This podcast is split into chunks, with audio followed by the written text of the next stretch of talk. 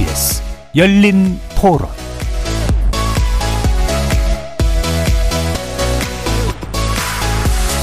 안녕하십니까. KBS 열린 토론 정준희입니다. 쟁점 있는 법안들도 있고 정무적 판단이 필요한 부분도 있긴 합니다만 쟁점이 좀 덜한 부분부터 먼저 빨리빨리 처리해 나갔으면 좋겠다 하는 생각을 가지고 있습니다. 정치가 상대를 무너뜨리기 위한 정쟁이 아니고 국민의 삶을 챙기는 경쟁이 되어야 된다라고 생각합니다. 공통 공약 추진단을 좀 구성해서 정책 협의회도 좀 만들고 우리가 공통으로 국민에게 약속했던 정책들을 신속하게 입법할 것 입법하고 집행을 해보자는 말씀을 드리도록 하겠습니다. 김기현 국민의힘 대표 그리고 이재명 더불어민주당 대표의 목소리 차례로 들어보셨는데요. 국민의힘 신임 대표로 선출된 김기현 당대표는 당내외 인사들을 두루 방문하면서 적극적 소통 행보에 나섰습니다. 이재명 민주당 대표와의 첫 회동 자리에서는 민생 법안 관련 협치를 주문했는데요.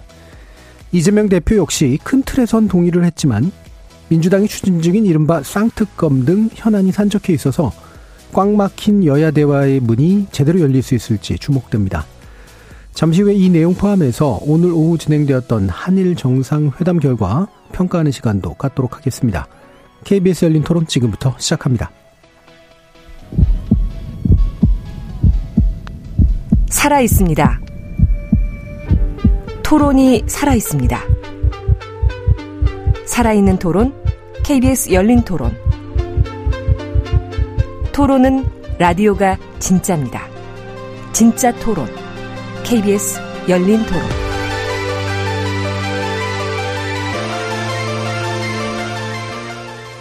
오늘 토론 함께 해주실 세 분 소개해드립니다. 이현주 전 국민의힘 의원 나오셨습니다.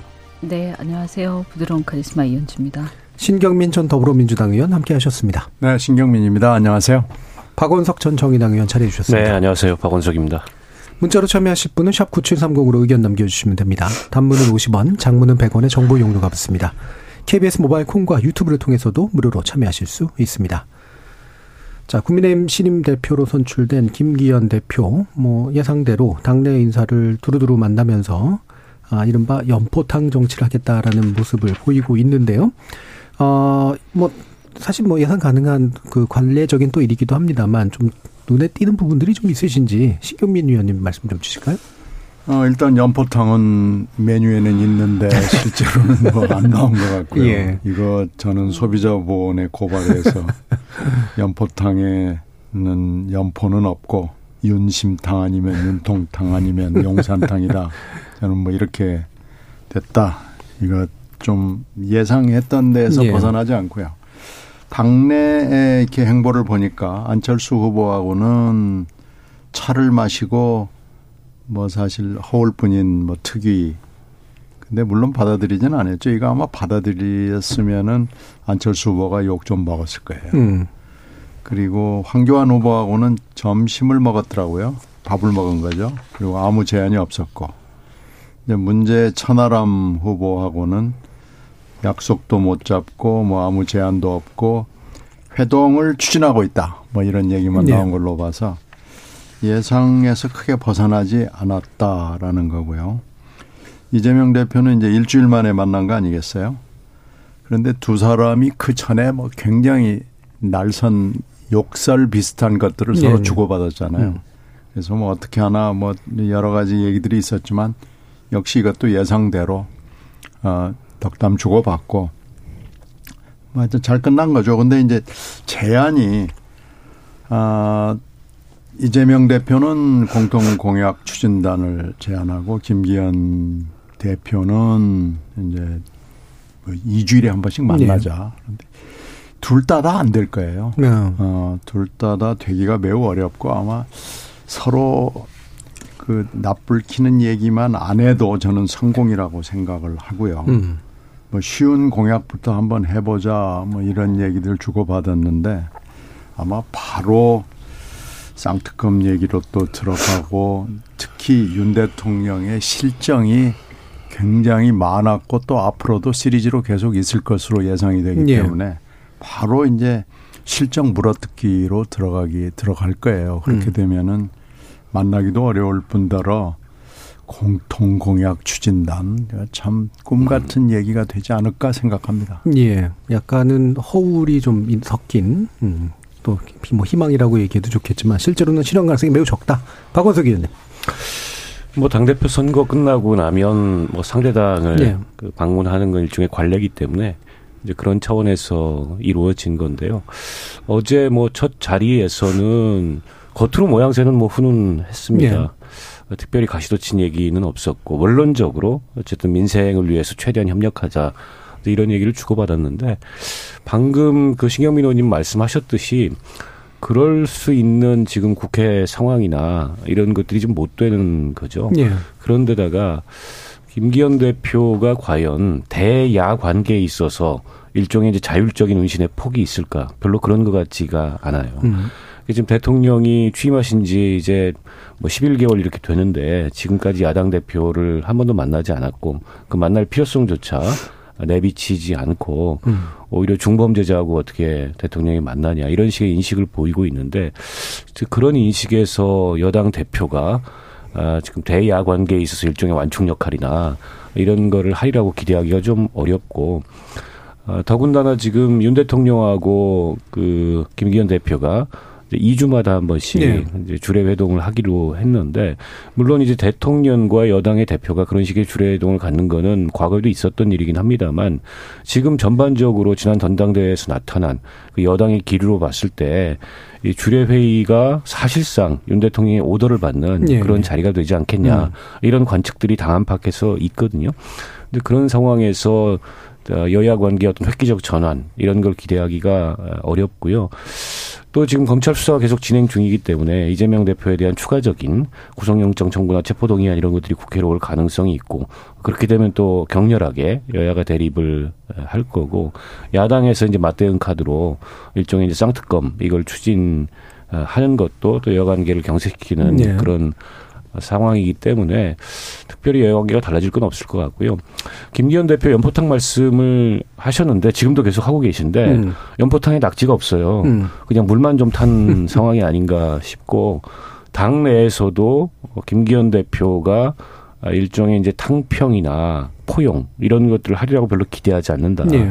이런 반응들이 있고 어, 지난 전당대회 경쟁자들을 형식적으로 만나기는 했습니다만 말 그대로 형식적인 만남에 그쳤다고 음. 어, 보고 어 이제 이런 그 당내에서 이른바 이제 친윤 색깔이 뚜렷하지 않은 의원들 비윤이나 반윤 비윤들 같은 경우에는 당장에 이제 내년 총선 상황이 걱정스러운 거죠.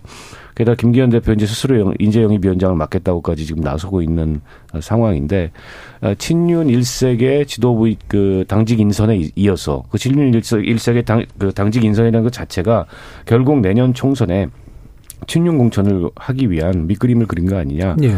이제 이런 우려들이 나오는데 저는 뭐 일리 있는 지적이라고 어, 생각합니다. 관건은 김기현 대표가 여당 대표이기 때문에 대통령으로부터 100% 자유 자율성을 갖기는 어렵다 음. 하더라도 어, 대통령한테 그게 민심이든 당내 의견인 이걸 가감 없이 전달하고 어 일종의 이제 이 완충 역할을 어, 대야 관계에 있어서도 그렇고 네. 그다음에 당무에 있어서도 할 수 있을까 지금까지 지켜본 모습으로는 기대하기 어렵지 않을까 싶습니다. 예, 여전히 또 안축 역할 같은 것은 기대하기 어렵다. 이현주 의원님도 비슷하신 생각이신가요? 음. 네, 뭐 어쨌든 김기현 대표가 이제 선출이 됐죠. 음. 어, 애초에 뭐 친윤 어, 윤심으로 선출됐다는 건 다 알고 있는 거고요. 그래서 어떻게 보면 이중 삼중에 또 안전망을 또 깔, 안전망이 깔려 있죠. 그래서 어, 본인의 약점도 안전망이고요. 어, 윤심을 이탈하지 않도록 하는 네. 안전망요. 그다음에 또 하나는 이제 최고위원 사인의 견제 장치가 또 있죠. 그래서 여차하면 또 최고위원 사인이 어, 이 안전망을 가지고 윤심을 이탈하지 않도록 또 돼 있고요. 음. 그래서 이 이중 삼중의 안전망 때문에 저는 김기현 의원이 뭐 여차 또 본인이 어떤 딴 마음을 설사 먹는다고 하더라도 음. 어, 다른 어, 선택을 할 여지가 없다 이렇게 보고요. 어, 이것은 뭐 어차피 당원들의 선택이니까요.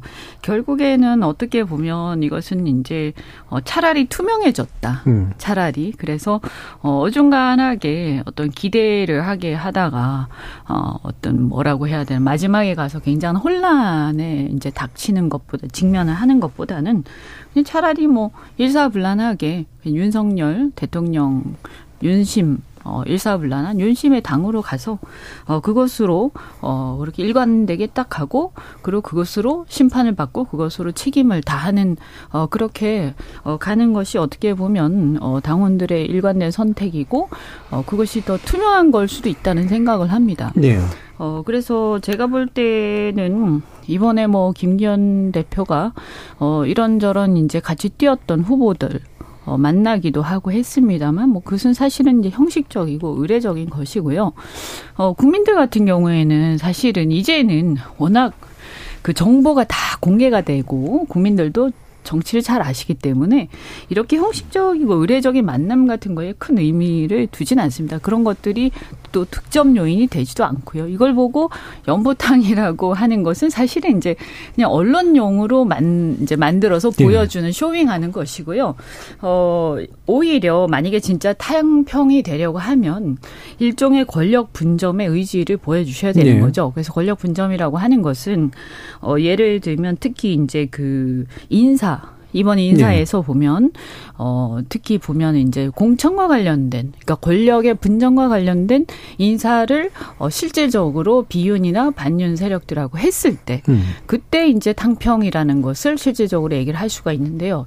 뭐 아시다시피 이번에 어 인사를 보면 공천과 관련된 어 인사는 전부 다 친윤 일색이었거든요. 네. 그래서 그것은 권력 분점의 의지가 있다라고 보기도 어렵고요. 사실은 이제 그렇게 했 권력 분점을 했을 때 어 지지자를 존중하고 외연의 확장이나 통합의 의지가 있다라고 평가를 할 수가 있는데 어 안타깝게도 그렇게 보이지는 않습니다. 예. 그리고 이제 이재명 대표하고의 이제 만남도 마찬가지 맥락인데요. 그러니까 대개 보면 항상 이렇게 그냥 의례적으로 만나잖아요. 근데 이제는 국민들도 너무 식상해 이렇게 음. 만나는 게요. 그래서 언론용으로 제스처를 취하고 사진도 찍고 다 하는데 어 이제는 국민들이 제발 그런 건 좀 안 했으면 좋겠다. 어 이런 얘기들 많이 하시는 것 같고요. 사실은 뭐라도 합의 하나 해 가지고 법안 하나라도 우리가 이거 오늘 합의했다라고 하면서 발표를 하면서 네. 만나야 되지 않을까 앞으로는 그런 생각이 음. 듭니다. 자, 그렇다면 이제 대통령 입장이나 아니면 뭐 신임 대표의 입장에서나 어쨌든 총선 전까지 최대한 국민의힘에 대한 지지율을 좀 높여야 되는 그런 책임이 있고 그런 뭔가를 해서 어쨌든 성과를 거둬야 되잖아요. 그럼 저 당정 관계가 뭐 가까울 수 가까워야 되는 거는 필요한 일이겠지만 뭐 지금 다수당이 또 아닌 상태에서는 결국은 전략을 짜서 이거는 주고 이거는 받고 해서 뭐 성과를 내자라는 식으로 협의가 이루어질 텐데 그럴 여지가 좀 있다고 보시는지 신경미 의원님. 지금 제 2차 아 말하자면 체포 동의안이 네. 어떻게 보면은 임박했다고 볼 수도 있어요. 음. 그게 뭐 3월은 지나간다고 쳐도 4월이나 5월 경에는 필시 오고야 말 것 같습니다. 또 어떤 사람은 어 정부 여당 쪽에서 최대한 늦춰서 올 거다라고 보는 분들도 음. 있어요. 왜 그러냐면 이 상황을 즐기는 거죠. 네. 그러니까 재판 한쪽에서 이재명 대표가 받으면서 2차 체포 동의안에 그 굉장히 급급해하는 어, 야당을 보는 것을 즐, 즐거워할 거다라는 것도 있죠. 그래서 그런 저런 걸로 봤을 때는 지금 야당의 입장이 뭐 그렇게 여유로워 보이지는 않습니다. 네. 야당이 지금 뭐 쫓기는 것도 있죠. 그런데 이제 또 하나 야당 입장에서 좀 좀 느긋하게 생각할 수 있는 대목은 이번에 한일 회담을 보듯이 온 국민이 분개하는 수준의 한일 회담이 됐단 말이에요. 네. 지금 뭐 오늘 기자회견 했고 이제 내일이면 끝나서 돌아오는데 별로 평가가 좋을 것 같지는 않아요. 음. 이런 식으로 해서 윤 대통령이 나를 따르라라고 하는 것들이 지금 굉장히 많고 주 69시간도 사실 좀 어처구니가 없는 실정이거든요. 근데 이것은 어떻게 보면 온 국민이 다 학교를 졸업하고 난 뒤에 내지는 학교를 다니면서도 직장을 가지는 경우가 굉장히 많은데 직장 생활을 한 몇 달만 해보면은 다 아는 일이거든요. 예. 근데 이걸 이게 MZ 세대를 위하는 거다랄지 뭐 직장인들을 위하고 특히 뭐 약자인 노동 약자를 하는 거다라고 그랬는데 이게 그냥 인심이 확 변했잖아요. 음. 그래서 이렇게 실정이 계속 시리즈로 이거 말고도 전에도 있었지만 앞으로도 예상이 되는 상황에서 글쎄요 그런 방향으로 갈 것 같지가 않아요. 예. 더군다나 쌍특검 문제도 지금 이미 법안이 제출이 돼 있고 어, 민주당과 정의당 간의 일정 부분에 타협만 지금 남은 상황이고 가는 예. 길은 정해져 있거든요. 그런 상황에서 저는 바로 싸움이 이 일어날 것이 너무나 분명해 보이기 때문에 지금 그림을 그리는 것처럼 이렇게 아름다운 모습의 그림으로 갈 것 같지가 않습니다. 예. 지금 민주당 입장에서는 좀 이따 논의는 하겠습니다만 부담스러운 건 이제 발목 잡기 프레임하고 이제 대표의 이제 사법 처리 이슈인데 사실은 뭐 아무리 다수당이라고 하더라도 현 정부에 대한 반사 이익 같은 것들로 총선을 치를 수가 있잖아요.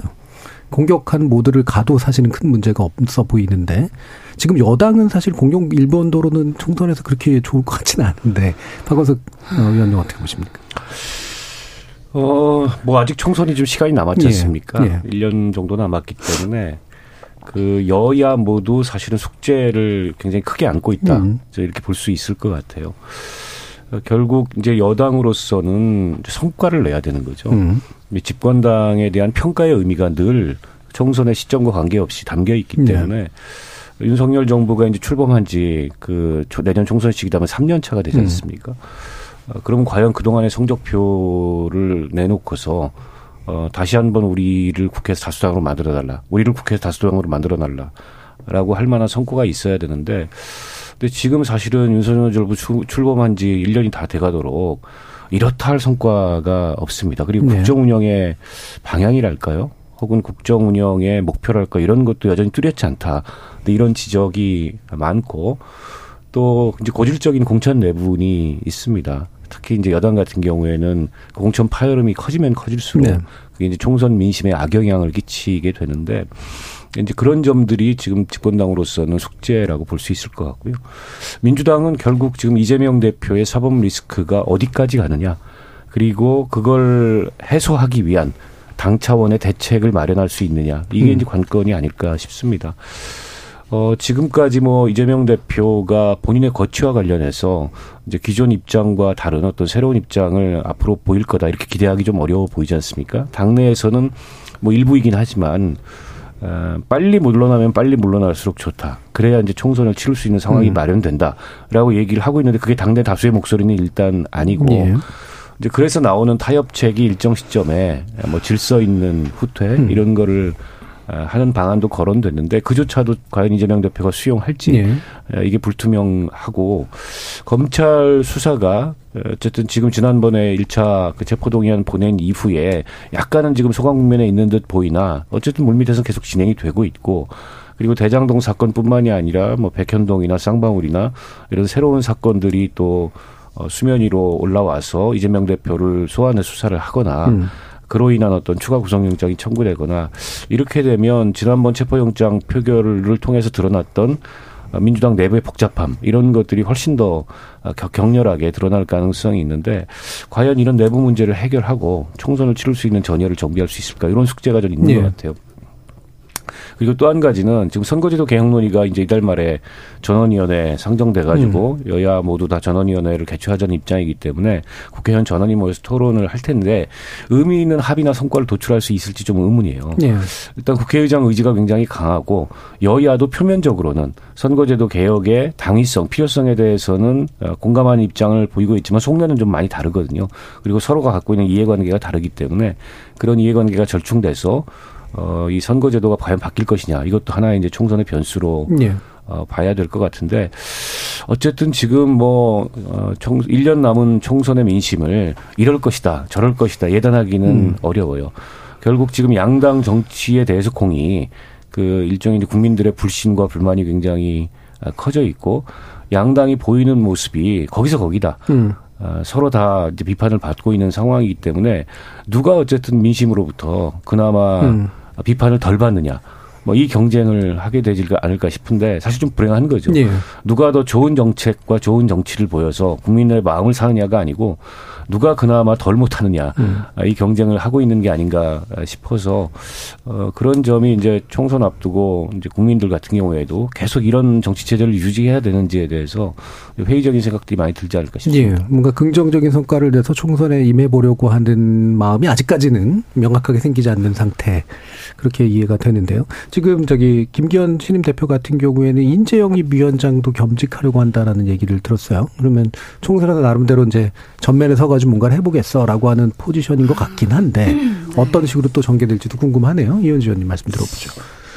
제가 볼 때 이제 여당 같은 경우에는 결국에는 그 대통령에 대한 평가가 가장 중요하지 네. 않겠습니까? 그러면 제가 볼 때 뭐 지금 상황은 인재 영입 뭐 이런 것도 중요하겠지만 음. 그게 문제가 아니고요. 음. 대통령에 대한 평가가 굉장히 심각 약해질 것이다. 음. 이대로 그냥 이 상태로 계속하면 일단은 지금까지는 이제 1년이니까요. 사람들이 그냥 지켜보는 모드였다. 그래서 여러 가지 실망도 좀 있었지만 한번 좀 지켜보자 이런 게 좀 있었다고 예. 봐요. 근데 아, 이번에 이제 그 한일 회담이라든가 1년의 어떤 69시간 이런 것들을 보면서 조금 이제 제가 볼 때는 좀 심각한 상황으로 가고 있다 이렇게 느껴집니다. 아, 뭔가 좀 성급하고 초조하다. 아, 그리고 전혀 소통이 아예 안 되고 있는 것 같다. 이게 네. 뭐 그냥 어 야당하고만 안 되는가 했는데 그게 아니고 어, 이게 아예 내부에서도 아무도 얘기를 안 하고 있는 거 아닌가 이 정도면. 그래서 아예 불통인 것 같고, 대통령께서는 어차피 국정에 대한 어떤 준비나 국정에 대한 철학 이런 것들이 부족하다는 거는 사실은 어, 최, 애초에 어, 후보 시절부터 많이 알고 있었어요. 그렇다면 사실 본인도 그렇게 말씀하셨잖아요. 전문가 얘기를 많이 듣겠다라고 하셨는데 예.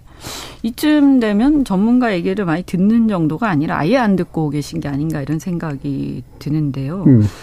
아, 이게 지금 무엇이 가장 중요한가? 우리나라 지금 지금 현 상황에서 이거에 대한 어떤 찬찬하게 지금 생각을 좀 다시 가다듬어야 될 상황이라고 보고요. 예. 어떤 느낌이 드냐면 지금 대통령 본인께서 중심을 잃고 어떤 외부의 힘에 좀 끌려다니는 느낌이에요. 굉장히 음. 초조한 상황에서.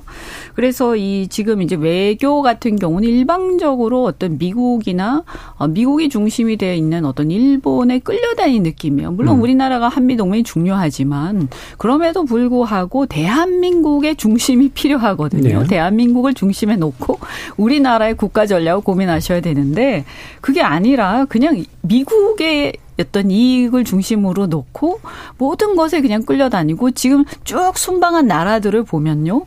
그 나라하고의 개별 어떤 외교 관계를 맺기 위해서 간 게 아니고요. 그 나라에서 어 개최되는 어떤 다자 회담 내지는 미국과 일본과의 회담에 참석하기 위해서 그냥 그 나라를 간 경우가 대부분이세요. 예. 그래서 이곳은 이렇게 가면 매우 심각하다. 왜냐하면 옛날하고 달라서 지금은 이 국제 관계 굉장히 전환기에 있고 문제는 뭐냐 미국 또한 지금 제코가 석자인 예. 상황이거든요. 그런데다가 지금 우리가 지금 물가라든가 이런 무역 적자 이게 보통 심각한 게 아니라서 대한민국의 생존을 걱정해야 되는 상황이 지금 이르렀어요. 근데 예. 대통령이나 집권 여당이 이 문제에 대해서 중심이 없는 것 같다. 그래서 경제인들조차도 지금 매우 걱정하고 있다. 음. 밖에 나가면 이 얘기가 지금 자자합니다. 아, 그래서 이 부분에 대해서 이 정말 여당에서요, 이걸 심각하게 받아들이고 고민하지 않으면 제가 볼 때 올 하반기, 어, 이게 뭐, 어, 올해가, 올해 경제가 어, 상저 하고라 했는데 제가 볼 때는 거꾸로 상고 하저이고 네. 하반기 되면 매우 심각한 상황이 올 텐데 이 부분에 대한 대비가 전혀 안 된 상태에서 아주 그 원망을 다 덮었을 가능성이 매우 예. 농후합니다. 그래서 음. 어 지금 뭐 인재 영입 이게 문제가 아닙니다. 저는 어 이대로 가면 어 물론 우리 당의 총선 전략도 문제지만 음. 그 차원을 넘어서서요. 대한민국의 국군 부분에 대한 구군이 쇠퇴하는 부분에 대한 책임을 덮었을 가능성이 매우 높다. 정신을 좀 차려야 할 때인 것 같다. 그런 예. 생각이 듭니다. 자, 그러면 민주당 이야기를 좀 더 해볼 텐데요.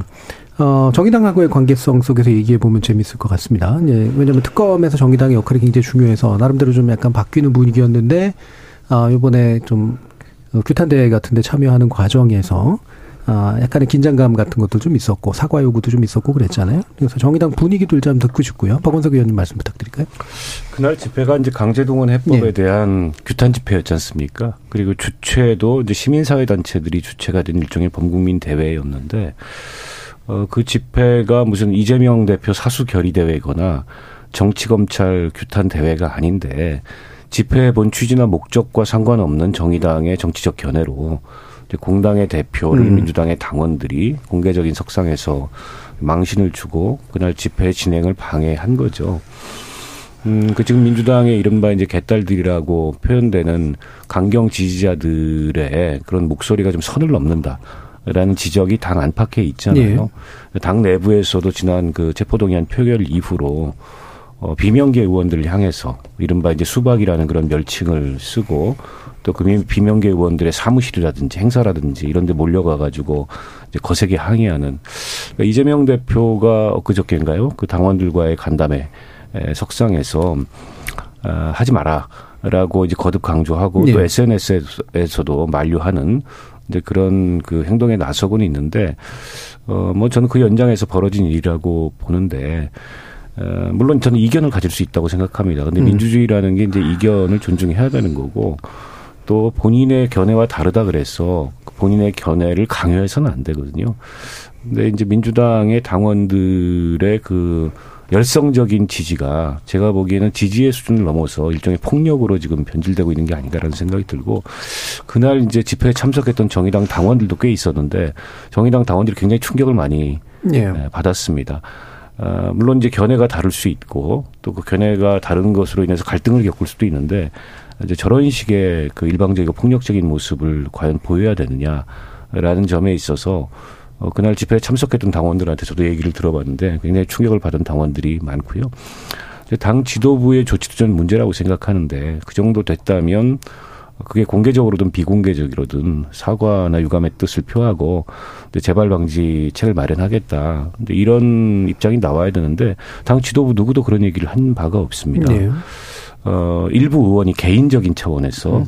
이제 사과를 하고 그런 행동은 민주당에 도움이 되지 않는다라는 입장을 표했지 이재명 대표도 엊그저께 있었던 그 당원과의 대화 자리에서 요걸 소재로 본인도 깜짝 놀랐다라고만 얘기했지 그게 정의당에 대한 유감 표명이거나 사과는 아니었거든요. 네. 오히려 익명의 당 지도부들은 오히려 정의당을 향해서 뭐 막말을 하는 이제 그런 식의 얘기까지 지금 돌아다니고 있어서 제가 보기에는 이른바 팬덤이라고 하는 것이 어, 민주주의나 정당 운영에 있어서 어떤 건강한 그런 요소들은 전혀 없고 오히려 민주주의나 그 정당 정 정상적인 정당 정치를 방해하거나 해치는 그런 해악적인 요소로까지 변질된 게 아닌가 싶은데 이쯤 되면 저는 당 지도부나 이재명 대표가 훨씬 더 단호하게 그런 입장에 대해서 공개적인 규탄을 해야 된다고 생각하고요. 아, 그건 일종의 이제 해당 행위이고 민주주의 파괴 행위다라는 단호한 지적이 필요하다고 생각합니다. 예. 이현주 의원님.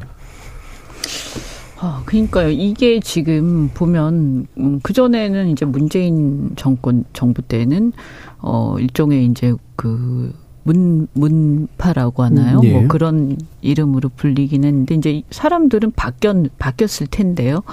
어쨌든 현상은 비슷하게 계속 나타난단 말이에요. 그래서 문자 폭탄, 어, 또 이제 일종의 뭐, 그걸 뭐라고 그러죠? 집단적인 린치 현상으로 계속 나타나는데, 이게 어 제가 볼 때는 이거는 그 일종의 폭력이고요. 뭐 좀 심한 경우에는 사실은 테러라고 볼 수도 있습니다. 그래서 어 민주주의를 위협하는 그런 현상이라고 보거든요. 그래서 과거에 이제 문재인 대통령께서 이런 현상을 가지고 양념이라고 예. 이렇게 굉장히 그 과소평가를 하셔가지고 비판을 많이 받으셨는데 이것은 과소평가를 할 일이 아니라요.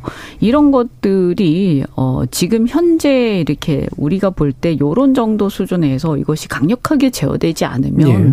이것이 만약에 더 심해지고 이것이 만약에 어 국가의 질서가 굉장히 그 좀 약해지는 상태에서 이런 것들이 이제 마구 드러나기 시작하면요. 굉장히 심각하고 잔인한 음. 상황으로 갈 수 있다고 봅니다. 그래서 어 저는 우리 사회가 스스로 이런 어그 폭력 적 행위를 자제하는 어 그런 성숙한 시민의식이 필요하다고 보고 그 마음을 마음은 물론 내부적으로 뭐 또 이유들이 있을 수도 있겠지만 이거 특히 저는 이분 이 지지자들이 지지하는 대상 그러니까 어, 이재명 대표입니까?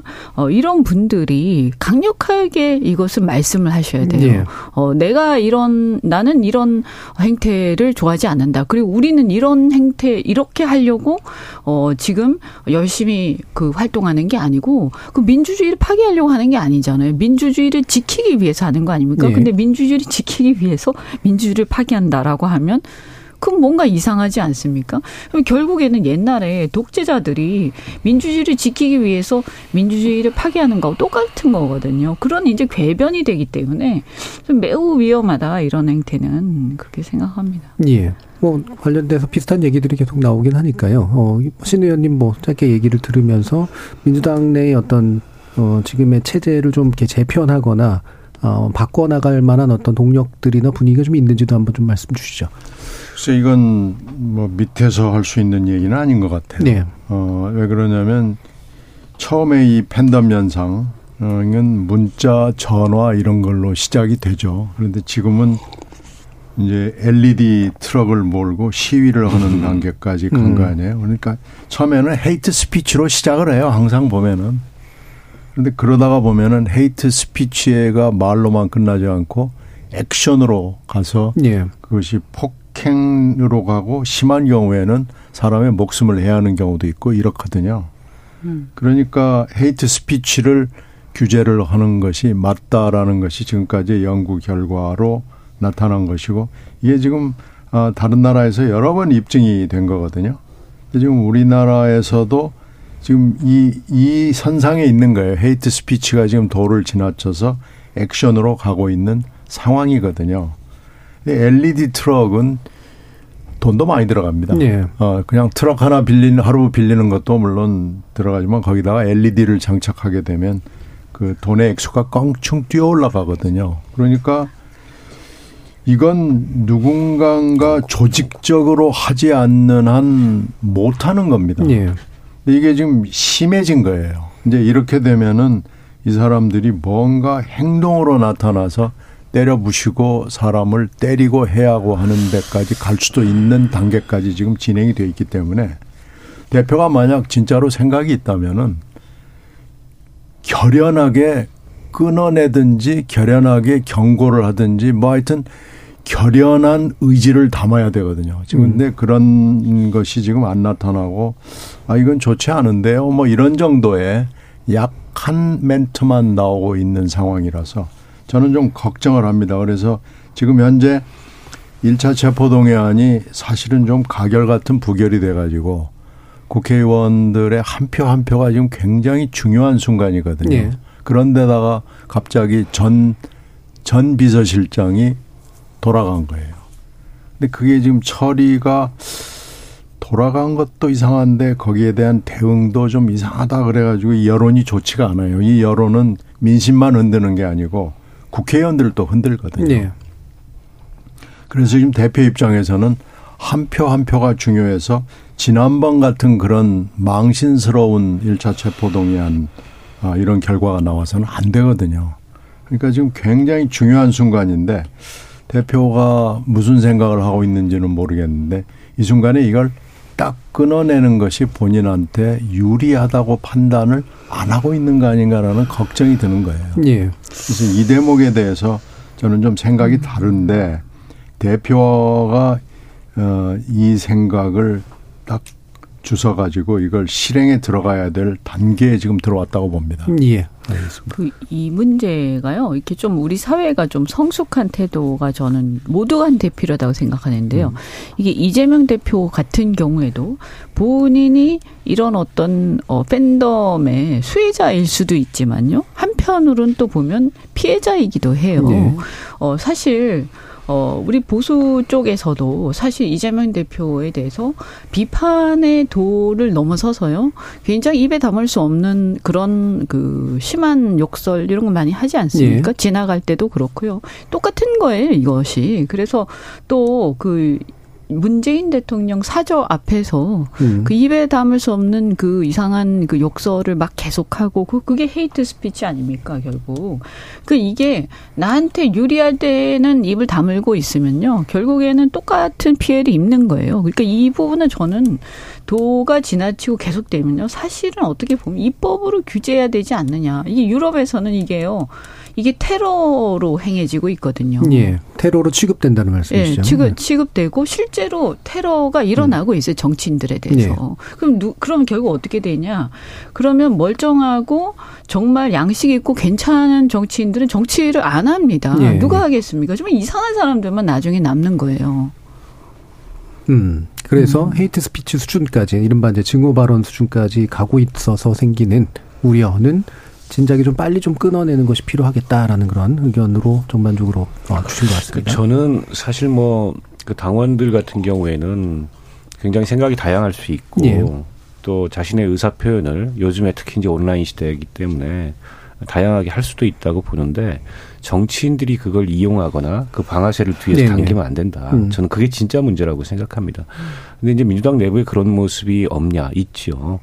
어, 책임 있는 정치라는 분들이 그런 팬의 판덤을 활용하거나 또 팬덤에 기대서 자기의 정치적 이익을 모색하는 모습이 저는 최악의 모습이라고 예. 보고 책임 있는 정치인들이 그런 모습을 보이지 않고 또 그런 좀 아, 과열된 팬덤에 대해서는 단호하게 목소리를 내야 그런 것들이 잦아들 수 음. 있는데 그걸 자꾸 이용하고 부추기고 또 그걸 자기 정치적 이익을 위해서 이용하고 이게 저는 가장 큰 문제라고 봅니다. 예. 자, 일부를 통해서 양당이 지금 부딪히고 있는 문제들을 다시 한번 또 어, 짚어봤는데 매번 짚을 때마다 좀 갑갑한 그런 분위기로 끝나는 것 같습니다. 일단 1부는 이 정도 선에서 정리하고요. 이어질 2부에서 좀 이야기할 것들이 좀 많아서 어, 문자 캐스터 불러서 어, 문자들 소개하고 넘어가도록 하죠. 정희진 문자 캐스터. 네, 지금까지 여러분이 보내주신 문자들 소개합니다. 송우님, 붕어빵에 붕어가 없듯이 연포탕에 낙지가 없었군요. 이재명, 김기현 두 양당 대표가 만나봐야 뾰족한 수는 안 나올 것 같습니다. 7415님, 지금의 여야 정치권에 바라는 건 한 가지입니다. 진실한 언어, 제발 부탁드립니다. 고 김수환 추기경님의 가르침처럼 내 탓이요 하는 정치인은 진정 없는 건가요? 유튜브 청취자 그라함님, 현재 직면한 정치적 도전과 문제를 극복하기 위해서는 협치가 필수적입니다. 협치, 매우 중요한 단어입니다. 유튜브 청취자 남정일님. 여야가 뭉쳐야 한다는 것에 동감하지만 극단으로 나뉘어진 극렬 지지자들의 지나친 정치적 발언들부터 없어야 한다고 봅니다. 내 편, 우리 편에만 동조하고 내 생각과 틀리면 악마화하고 비난하는 행동들을 자제해야 하는데 가능할까 싶네요. 김한수님. 두 정당이 지금 국민들에게 희망을 주는 정치를 하고 있는 것으로 생각하지 않습니다. 반드시 투표로 심판을 할 생각입니다. 라고 해주셨고요. 8356님. 대한민국 대통령이 일본에 가서 정상회담을 하고 구상권은 없다. 정부가 계속 유지해오던 방향과 맞지 않는 2018년 법원 판결이었다라고 선언했습니다. 양금덕 할머니 말씀처럼 어느 나라 대통령인지 모르겠습니다. 라고 보내주셨네요. 네, KBS 열린 토론. 이 시간은 영상으로도 생중계하고 있습니다. 유튜브에 들어가셔서 KBS 일라디오 또는 KBS 열린 토론을 검색하시면 방송에 참여하실 수 있습니다. 방송을 듣고 계신 여러분이 시민 농객입니다. 계속해서 청취자 여러분들의 날카로운 시선과 의견 보내주세요. 지금까지 문자캐스터 정의진이었습니다. 토론이 세상을 바꿀 수는 없습니다. 하지만 토론 없이 바꿀 수 있는 세상은 어디에도 없습니다.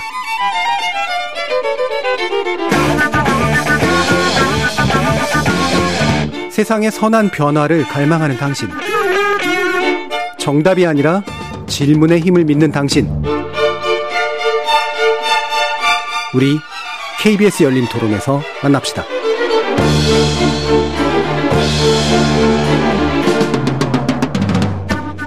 KBS 열린 토론 2부 신경민 전 더불어민주당 의원, 박원석 전 정의당 의원, 이현주 전 국민의힘 의원 이렇게 세 분과 함께 한일 두 정상 공동 기자회견 내용 평가해보는 시간 갖겠는데요. 이게 사안의 중대성이 좀 더 있어서 원래는 일부에서 좀 더 길게 얘기하려고 했었습니다만 방송 직전에 이 얘기가 이제 구체적으로는 나와서요. 아마 준비하시기도 쉽지 않았던 그런 상황이 아닐까 싶은데 어 일단은 어, 여러 가지 뭐 이야기들이 있었습니다만 아마 수출 규제 해제를 하겠다라고 한 것 같고요. 또 이제 담화를 계승한다 정도 예상 가능한 범위 안에서 나왔고 한국 정부는 지소미아를 어, 완전 복구하겠다. 그다음에 구상권 행사를 안 하도록 하겠다. 뭐 이런 정도의 내용이 지금 주고받고 있었던 그런 정도였던 것 같습니다.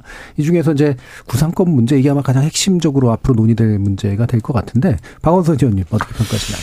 그 박진 외교부 장관이 예. 강제동원 해법을 발표하던 자리에서 물컵의 반을 채웠으니 나머지 반은 일본이 채워줄 것을 기대한다 예. 이렇게 얘기했는데 일본이 나머지 반을 채우는 게 아니고 우리가 거기다 물을 더 따르고 온 게 아닌가라는 생각이 한컵을 다 만들었어요. 아, 예. 듭니다. 그러니까 최소한 일본 정부가 이 우리가 우리 정부에서 내놓은 해법에 대해서 반지 평가할 것만이 아니고 그에 상응하는 예. 호응이 예. 있었어야 되는데 그렇다면 역대 내각의 역사 인식을 계승한다 정도의 소극적인 그런 표현이 아니라 그런 통절한 사과와 반성이라는 얘기를 구체적으로 언급을 음. 했어요. 특히 이제 강제동원 피해에 대해서 구체적인 반성과 사죄를 표했어야 되는데 그런 내용이 전혀 없었고요. 그리고 양국의 경제단체가 뭐 미래협력기금을 신설한다고 하는데 그건 정경련과 게이단렌이 각각 돈을 내는 거지 거기에 전범 기업들의 참여가 이루어지는지는 불분명하고 예. 가능성을 열어놓긴 했습니다만은 지금까지의 뭐 미쓰비시 중공업이나 일본제철의 태도로 봤을 때 그럴 것 같지가 않아요. 게다가 저는 구상권 문제가 가장 오늘 그 이 양국 정상회담에서 어, 우리 대통령이 잘못 말씀을 음. 하신, 하신 거라고 보는데 그걸 왜 지금 정부가 장담을 합니까? 또 지금 네. 정부가 어떻게 장담을 할 수가 있습니까? 음. 아, 게다가 이제 국내에서는 여론이 굉장히 안 좋고 음. 지금 피해 당사자들은 그 해당 기업들을 상대로 이미 압류해 놓은 추징금 네. 청구 소송까지 오늘 제기를 아, 했거든요. 이제 집행이 이루어질 수도 있는 상황이에요. 게다가 야당에서는 정권이 바뀌면 이 문제에 대해서는 반드시 재평가하겠다 네. 이렇게 얘기하고 있는데 본인이 할 수 없는 일인데 제가 아무리 생각해봐도 음. 이를테면 당사자들이 다 수용하고 그 정부가 그 이 내놓은 음. 그런 방식의 보상금을 받는다면 그러면 끝날 수 있겠죠. 근데 그게 아니고 당사자들이 계속 어쨌든 이 분쟁을 또 이 법적 다툼을 계속 해나가겠다고 하는 상황에서 구상권 문제도 내가 다 해결하겠다. 라고 그렇게 장담하고 얘기하는 거는 그 일종의 일본에 가서 이제 또다시 일본에게 선물을 주고 온 듯한 저는 그런 느낌이 들어서 예. 어, 대단히 조금 유감스러운 어, 상황이고요. 그에 반해서 나머지 우리가 얻고자 했던 것, 그 수출 규제 일본이 중단한 거는 음. 사실은 그 수출 규제가 별로 재미를 못 봤지 않습니까? 예, 예. 우리 기업이 타격이 있었지만은 그렇게까지 심각한 타격이 있는 게 아니고 그 덕분에 이제 소부장 아, 우리 국산화도 많이 했고 음. 수입선 다변화도 이뤄냈고 오히려 일본 재계나 일본 기업들 쪽에서 이건 빨리 풀어야 된다. 우리한테 음. 별로 도움이 안 된다. 그로 인해서 이제 일본 제품 불매 운동도 거세게 일고 했지 않습니까? 그랬던 사안이고 WTO 제소 절차 들어가 있는데 물론 WTO 지금 그 상태가 정상은 아닙니다. 아, 그렇긴 하나 이대로 소송이 간다면 우리가 이거는 명백히 이긴다. 왜냐하면 이런 식의 일방적인 규제가 정당한 근거가 없기 때문에 그때 안보를 이유로 이 그 이 반도체 부품 규제를 했거든요. 그런 상황에서 뭐 그 특별히 얻은 게 없다고 보고 그에 반해서 이제 지소미아 물론 뭐 지소미아 정보 교류는 하고 있었습니다. 하고 있었습니다만 정상화를 예. 선언한다든지 어떻게 보면 일본으로서는 이보다 더 좋을 수, 좋을 수 음. 없는 그런 정상회담을 한데 반해서 우리는 과연 얻은 게 뭐지? 이라는 물음표가 따라붙는 예. 그런 정상회담 결과가 아닌가 싶습니다. 예. 이게 사실 징용배상 이제 구상권 행사 상정하고 있지 않다라고 하는 건 사실 요미우리 신문과의 또 그 인터뷰를 통해 가지고 어 그게 되게 잘못된 일인 것으로 인정하고 어 방법까지 가지고 있다라는 식으로 이제 대통령은 얘기를 했는데 그 방법이 뭘지도 사실 좀 궁금하긴 한데요. 방법은, 방법은 없을 거예요. 모르겠어요. 예. 뭐 국힘당 안에서 정권 교체가 이루어진다고 해도 그 다음 국힘당 대통령이 된다는 그런 조건 하에서 봐도 아마 이걸 그대로 개성한다는 것을 음. 장담하기 어려울 텐데 그건 하여튼 이해가 안 되고요. 어, 제가 상당히 흥미롭게 본 일본의 그 흐름 중에 하나는 일본의 우익들이 기시다 총리에게 압박을 가하는 거예요. 예. 무슨 얘기냐면은 일본의 우익들이 이번에 어, 윤석열 한국 대통령이 굉장히 큰 양보를 했는데 기시다 당신 가서 찬송가 부르지 마라. 음. 음. 잘했다 그러지 마라. 예, 예. 왜 그러냐? 또 다음에 말을 바꿀 수도 있고 음. 다음 정권에 또 바뀔 수도 있고 오히려 이것을 못하도록 오히려 빗장을 단단히 예. 잠궈놔라. 음. 지금 당장의 이 윤 대통령의 이 조치를 정말 고맙다, 잘했다 하고 치하를 해서 윤 대통령의 길을 살려놓지 마라. 음. 이렇게 당부를 했다는 거예요. 그런데 또 기시다 총리가 일본 안에서 그렇게 입지가 강한 그렇죠. 정치인이 음. 아니고 또 지금 아베가 돌아간 마당에 아베 팔을 또 완전히 장악한 것도 아니잖아요. 음. 그러니까 기시다 총리로서는 일본 우익의 얘기를 충실히 따를 수밖에 없고요. 오늘 회견이나 그 앞에 여러 가지 증좌를 봐도 뭐 담화를 개성하겠다 이런 얘기만 하지 담화의 내용에 대해서는 한 글자도 얘기를 하지 않습니다. 네. 이런 것이 아마 일본 우익의 이런 압박을 염두에 두고 총리가 어, 발언이나 행보를 하는 거 아닌가라고 생각이 되고요. 오늘 회견이나 오늘 회담 내용을 봐서도 아, 굉장히 몸을 사리는구나. 네. 그러니까 기시다 총리가 이런 걸로 봐서 어, 우리가 어, 잘한 것인가라는 것에 대해서 자꾸 회의가 들고요. 지금 일본에서 흘러나오는 보도를 보면 일본 실무자들도 한국이 이렇게 빨가벗고 나올 줄을 몰랐다는 거 아니에요. 음. 깜짝 놀랐다. 그래서 이게 정말이냐라고 확인을 하고 확인을 또 했다는 거 아니겠어요? 그러니까 우리가 지금 어 잘못한 것이 아닌가라고 지금 회의가 들 정도의 여러 가지 얘기들이 일본 안에서 흘러나오는 게 하나가 있고요.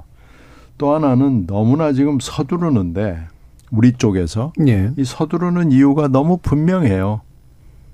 G7에 가겠다는 음. 거예요. 한일 회담도 물론 셔틀 외교 복원도 하지만은 어, 미국도 가야 되고 G7을 가야 되겠다는 이 목표를 딱 세워놓고 피해자들을 시간을 가지고 설득하거나 국내적으로 여야의 여러 목소리들을 한번 아우를러 보는 뭐 그런 절차가 모두 생략이 되고 갑자기 어느 날 툭 튀어나와 가지고 예.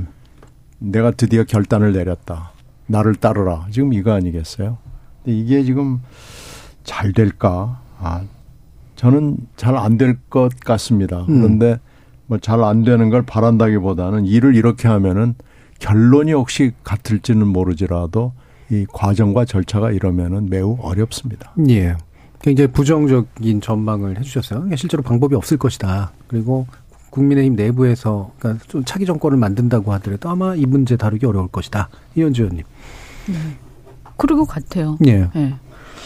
제가 만약에 국민의힘 음. 내부에서 뭐 차기 정권을 창출하는데 기여를 한다라고 하면 저는 당연히 이 문제는 뒤집을 음. 뒤집을 뒤집자고 할 겁니다. 음. 네. 말이 안 된다고 생각하기 때문에요.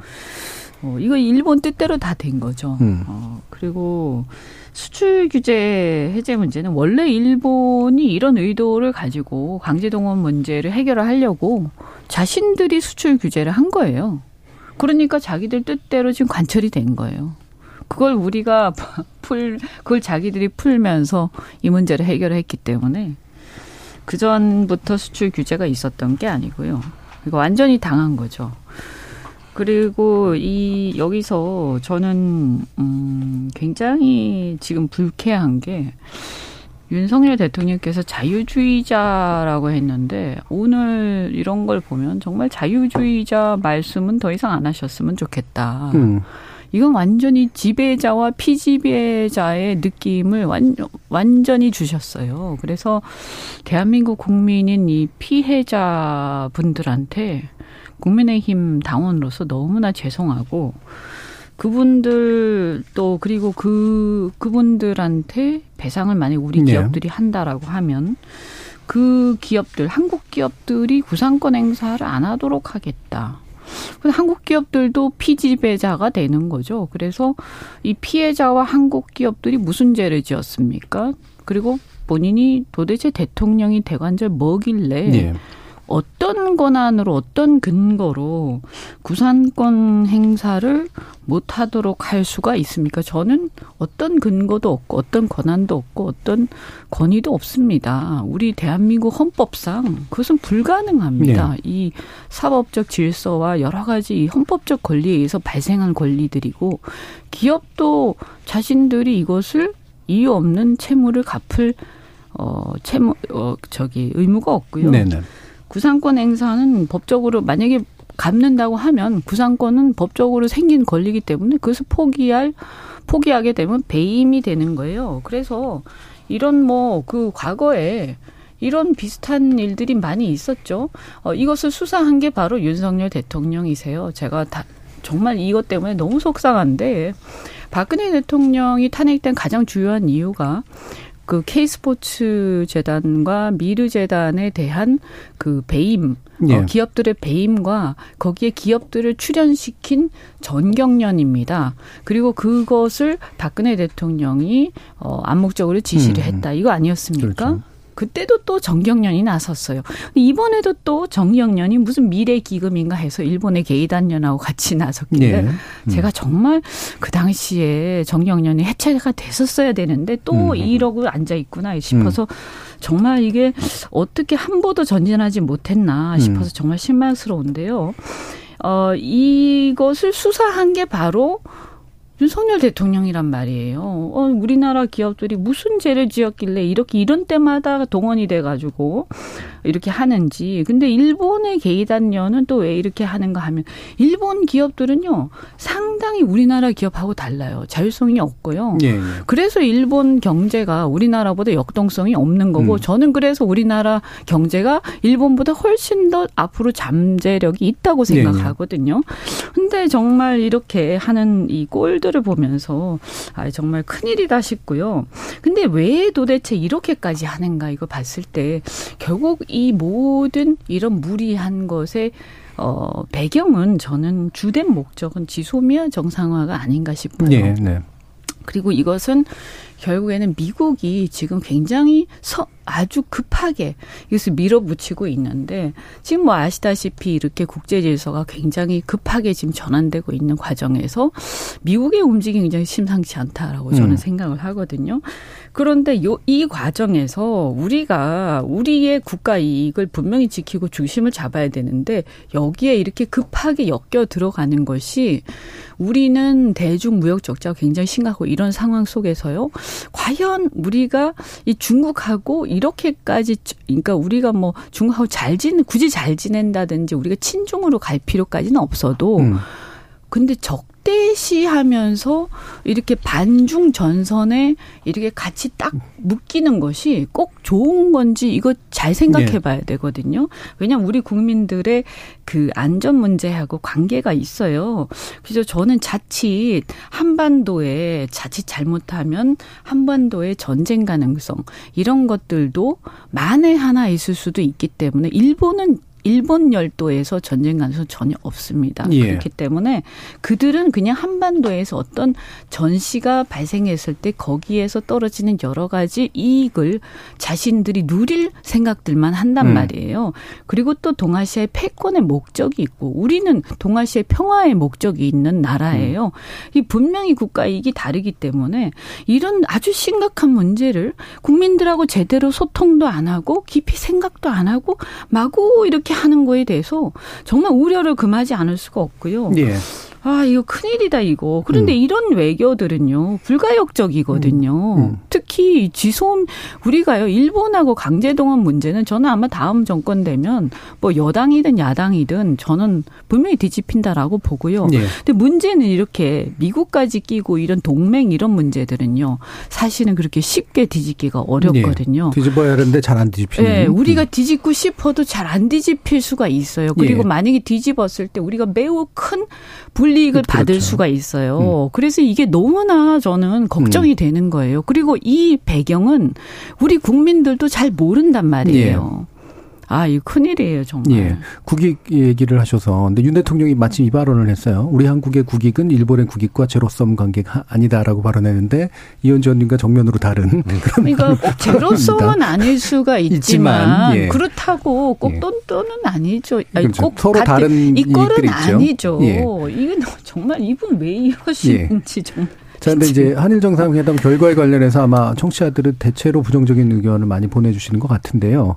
김한수 님께서 오늘 한일 정상회담 이후에 한 기자회견이 국민들을 더욱 실망시키는 모습입니다라는 말씀 주셨고 심경용님은 2018년 법원 판결이 정부 해석과 다르다라는 발언 상권 분립을 무시하는 거 아닙니까라는 그런 의견도 좀 주셨습니다. 자 그러면 지금 어 대통령이 상당히 강한 의지를 가지고 있는 것처럼 보이거든요.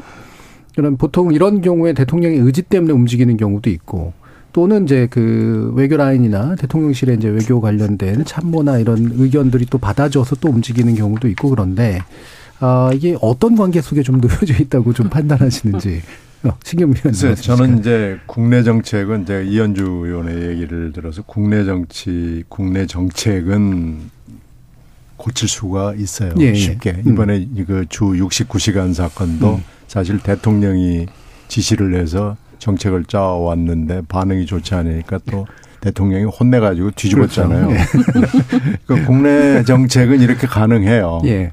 근데 이제 국제 정치로 들어가면은 더군다나 강대국과의 협의나 협상을 해가지고 이렇게 정상들이 나와서 온 세계가 지켜보는 가운데 뭐라고 한마디를 해버리면 이걸 이제 뒤집 뒤집기 뒤집을 수야 물론 있지만 뒤집었을 때 우리가 치러야 되는 굉장히 대가. 비싼 음. 대가가 있죠. 예. 근데 이제 왜 이렇게 되느냐 그래서 제가 이 시간에도 한 몇 달 전에 지적을 했는데요. 대통령이 국제 정치를 모르면 국제 정치 팀들이라도 음. 좀잘 짜야 됩니다. 그러니까요. 근데 지금 대통령실과 내각과 뭐 또 여당과 뭐 이렇게 해서 뭐 소통이라도 좀 잘 되면은 음. 좋겠는데 대통령실의 국제 정세를 다루는 외교안보 팀들에 대해서 저는 신뢰를 하지 못하겠어요. 음. 그리고 그분들 중에는 어 일본 관련 글을 쓴 것을 제가 읽어보면은 깜짝 놀랄 생각을 하는 분들이 있습니다. 예. 일본의 자유대 부분 관련해서도 음. 우리가 갖고 있는 상식 내지는 어, 보통의 국제 정치에 관심을 갖고 있는 학도들이 이것은 하지 말아야 되겠다라는 것을 서슴치 않고 자기 글에 떡 써놓은 분이 있어요. 음. 아니 그러면은 이건 우리 우리의 대일 감정을 완전히 거스르는 거고 역사를 부정하는 건데 그는 일본의 자위대가 하고 같이 뭘 해도 좋다라는 거고 네. 일본 음. 일본이 지금 자위를 넘어서서 어 공격 능력을 갖는 거에 대해서도 우리 정부나 아니면 그건 온 세계 특히 아시아 지역이 갖고 있는 생각이 있거든요. 음. 이것과 전혀 다른 생각을 하는 분들이 이번에 합류가 됐어요. 음. 그래서 우려스럽다라는 생각을 갖고 있었고 방송에서도 제가 얘기한 네. 적이 있습니다. 이제 조금 있으면 미국 외교를 해야 되잖아요. 음. 근데 미국 외교도 어 제가 비슷한 우려를 좀 갖고 있어요. 미국이 그 지금 참모들 중에는 미국이 얘기하는 것은 모든 것이 옳다고 생각하는 분들이 끼어 있어요. 음. 그러면 미국 외교는 또 다음 달에 있을 텐데 이거 어떻게 되는 거야 하는 걱정을 하지 않을 수가 없거든요. 네. 그래서 제발 좀 연포탕까지는 아니더라도 좀 섞어찌개를 해서 여러 가지 생각을 가진 사람들하고 특히 국제 정치는 아까 말씀드린 대로 아이 주 69시간 이거 잘못됐으니까 바꿔. 없던 일로 해. 이렇게 안 되잖아요. 네. 미국 대통령하고 얘기한 거, 일본 총리하고 얘기한 거, 아, 그거 바꿔. 이렇게 안 됩니다. 그러니까 제발 좀 여러 가지 생각을 가진 사람, 특히, 어, 대개 그 자리까지 가려면은 20년 이상의 사회적 경력이 있어서 여러 가지 레코드가 있습니다.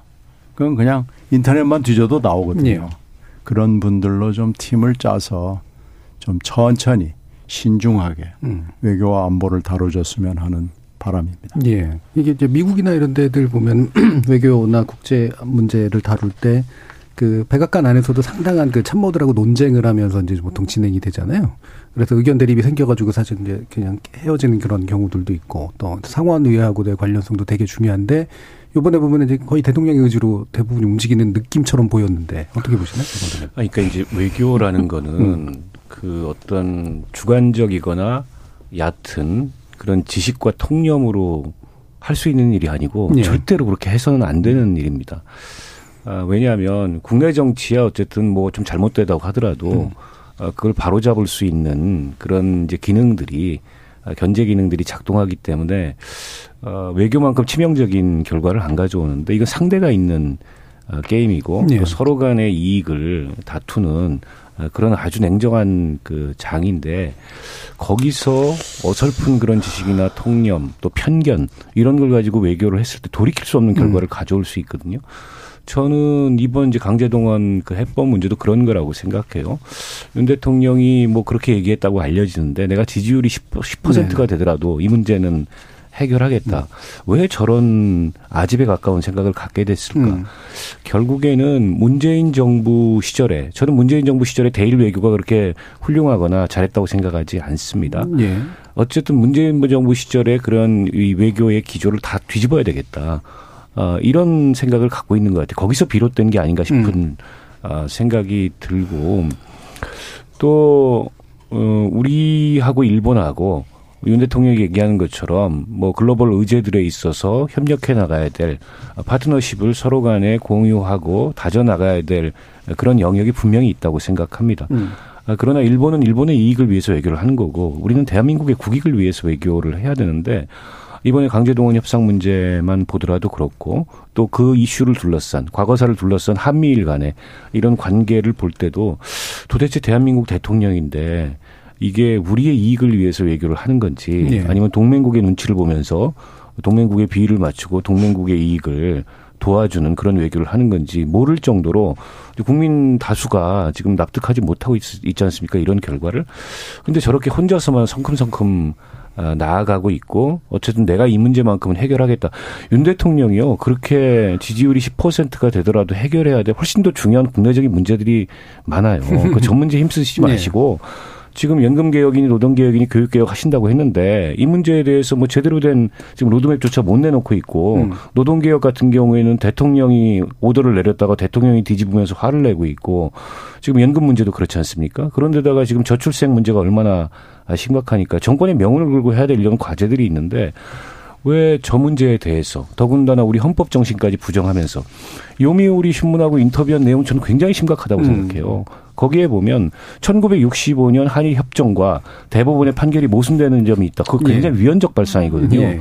법령과 조약에 대한 최종적인 해석의 권한은 대한민국의 사법부 그것도 대법원에 있습니다. 음. 근데 대법원이 그렇게 최종, 최종적으로 해석한 음. 법령과 조약에 대해서 대통령이 행정부의 수장인 대통령이 저거 잘못된 것 같다. 예. 65년 협정하고 충돌하는 것 같다. 이렇게 얘기하면 삼권 분립 부정하는 거죠. 예. 훗날 저걸 가지고 저거 탄핵 사유 된다라고 얘기해도 할 말이 없을 정도로 저는 잘못된 그런 위헌적인 인식을 보여줘야 되는데 왜 이렇게까지 무리를 하는지 음. 저는 도무지 납득할 수가 없습니다. 예. 다른 해석을 갖는 것보다 교정하겠다라면서 행동하는 것까지도 가잖아요. 아니 대통령이 어떻게 사법부의 법 해석을 예. 교정을 합니까? 예. 있을 수가 없는 일이죠. 음. 아니 그분이 야 특검 수사단장 책임 단장을 했다는 게 믿을 수가 없어요. 저는. 음. 어떻게 그걸 하셨을까? 정말 참 믿을 수가 없고요. 그리고 10% 지지율 10%가 돼도 하겠다. 이 자체가 착각입니다. 지금 민주공화국에서요. 지지율 10%가 되시면요. 그럼 탄핵 당하셔야 돼요. 예. 뭘 10%가 되는데 마음대로 불시민 상태가 됩니다. 아니 그럼요. 음. 아니 주권자가 국민이기 때문에요. 음. 이게 10%가 되는데 이거 굉장히 독재적 발상이고 음. 국민이 예를 들어서 아주 우리 건국 초기에 정말 무지몽매한 국민을 내가 끌고 가겠다. 이런 식의 발상은 정말 우리 건국 초기에 국민들이 굉장히 문맹률도 높고 할 때 얘기고요. 지금은요, 사실은 솔직히 말씀드리면 대통령보다도 전문성 높고 똑똑한 국민들도 많으세요. 네. 네, 그러나 이제 그냥 대통령이 선출이 됐으니까 거기에 위임을 하고 그렇게 되는 것이지. 그게 무슨 더 똑똑하고 더 전문성 있고 그런 분들이 그냥 즐비하세요. 그런데 이렇게 생각하시는 것 자체가 굉장히 심각하다고 저는 보고 아마도 혹시 박정희 대통령이 과거에 1965년에 한일 청구권 협정할 때 네. 아마 많은 사람들이 반대를 하고 데모를 하고 했는데도 이걸 밀어붙였는데 그 결과 일본의 원조를 받고 해서 우리 대한민국의 어떤 산업화의 어떤 기반이 되지 않았느냐. 그래서 그런 어떤 어 그런 이 이와 같은 어떤 결단을 내가 한다 이렇게 생각하시지 않는가 하는 좀 생각이 드는데 근데 그때하고 지금 어 상황이 이제 너무나 음. 다르고 이미 그때하고 대한민국은 60년이 지났습니다. 그래서 그때 일본한테 원조를 받을 정도의 가난한 대한민국이 아니고 또 그때처럼 미국이 모든 것을 자유주의를 위해서 자신을 희생하고 정말 참전까지 해서 목숨까지 버릴 정도의 그렇게 믿을 만한 미국도 아니고요. 네. 정말 이제는 각자 도생의 이런 시대에서 우리 대한민국이 어, 누구를 꼭 믿고 누구 편을 두고 이런 것보다는 우리의 국익을 지켜야 하고 우리가 동맹과의 관계도 있지만 또 한편 중국이나 우리 주변국들하고 이익도 우리가 또 깨할 때는 또 깨야 되는 굉장히 네. 복잡한 세상이라는 것을 이, 이걸 잊으시면 안 되거든요. 그리고 야당의 반대도 단순히 무슨 어떤 민족주의적인 반대 수준이 아니라는 것을 네. 분명히 아셔야 되는데 굉장히 걱정이 되고요. 혹시라도 이렇게 어떻게 보면 검찰 특유의 적과 친구, 세상은 적과 친구 또는 적과 내 편이라는 이분법적인 세계관에 너무 젖어서 네. 미국과 일본은 나의 친구고 그다음에 나머지는 전부 다 적이다라든가 이런 식의 세계관으로 모든 음. 세상을 보는 게 아닌가. 그래서 일본은 무조건 우리의 네. 친구다. 일본은 때로는 친구지만 때로는 적이 될 수도 있는 거고요. 또 우리가 어떤 한반도와 동아시아에서 유사시 어떤 네. 상황이 벌어지면 언제든지 친구였다가도 적이 될 수 있는 거거든요. 네. 마찬가지로 어떤 나라도 마찬가지라고 저는 생각을 합니다. 그래서 예. 이런 부분에서 조금 저는 이, 어, 우리가 이제 그 국제 정치는 저는 어, 대단히 전략적인 예. 거라서 예. 사실은 대통령이 잘 모르시잖아요. 음. 근데 이거를 너무 본인의 짧은 생각을 그대로 밀어붙이세요. 근데 다른 전문가들이나 원로들 이런 분들의 생각을 많이 들으셔야 되는데 예. 안 듣고 계신 거 아닌가 전혀.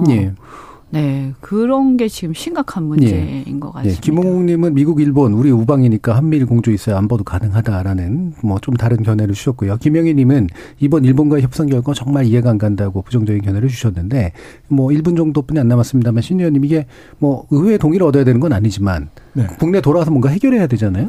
어떻게 돌아, 될까요? 뭐 바로 이제 내일이면 끝나니까요. 예. 바로 바로 그 다음 날부터 아마 국내적인 실현기에 들어갈 것 음, 같아요. 음. 근데 이때도 그러면은 계속해서 내, 나를 따르라 이런 태도보다는 음. 뭔가 좀 다른 모습. 뭐 일단은 이렇게 된 건 인정을 하되 제가 좀 여러분들의 얘기를 음. 많이 듣겠다. 그리고 국 제 정치의 엄숙함, 엄정함에 대해서 어, 뭔가 좀 다른 모습을 보여주겠다라는 걸로 태도 전환 내지 음. 뭐 이런 비슷한 인식의 변화를 보여주는 것을 좀 보여줘야 될 거예요. 그렇지 않고 미국 외교 또 그렇게 하고 또 음. G7에 어떻게 될지 모르겠습니다만 G7에 초청받아서 또 이런 비슷한 태도로 가는 것은 저는 굉장히 어, 좋지 않은 결과를 나올 수도 있다고 봅니다. 예. 자, 지금 어 열린 토론 여기서 마무리 질까 하는데요. 현재 경북 상주시 외남면에서 발생한 산불이 진화되지 않고 있다고 합니다. 인근 주민분들은 피해 입지 않도록 꼭 유의하시기 바란다는 말씀도 전하겠습니다. 자, 오늘 토론 이것으로 모두 마무리하겠습니다. 오늘 함께 해주신 박원석 전 정의당 의원, 이현주 전 국민의힘 의원, 신경민 전 더불어민주당 의원 세 분 모두 수고하셨습니다. 감사합니다. 네, 고맙습니다. 고맙습니다. 외교 언어는 직설적이기보단 완곡한 표현을 쓰는데요. 책임을 덜 지기 위해서 그러는 경우가 많죠. 이번에 김대중 우무치 우무치 선언의 안전 발전적 계승이라는 일본의 언어와 구상권 행사는 고려 안 한다는 한국의 언어 어느 게 더 외교 언어로서 적합해 보이시는지 청취자들의 맡깁니다. KBS 열린 토론 이것으로 모두 마무리하겠습니다. 지금까지 열린 토론 정준이었습니다.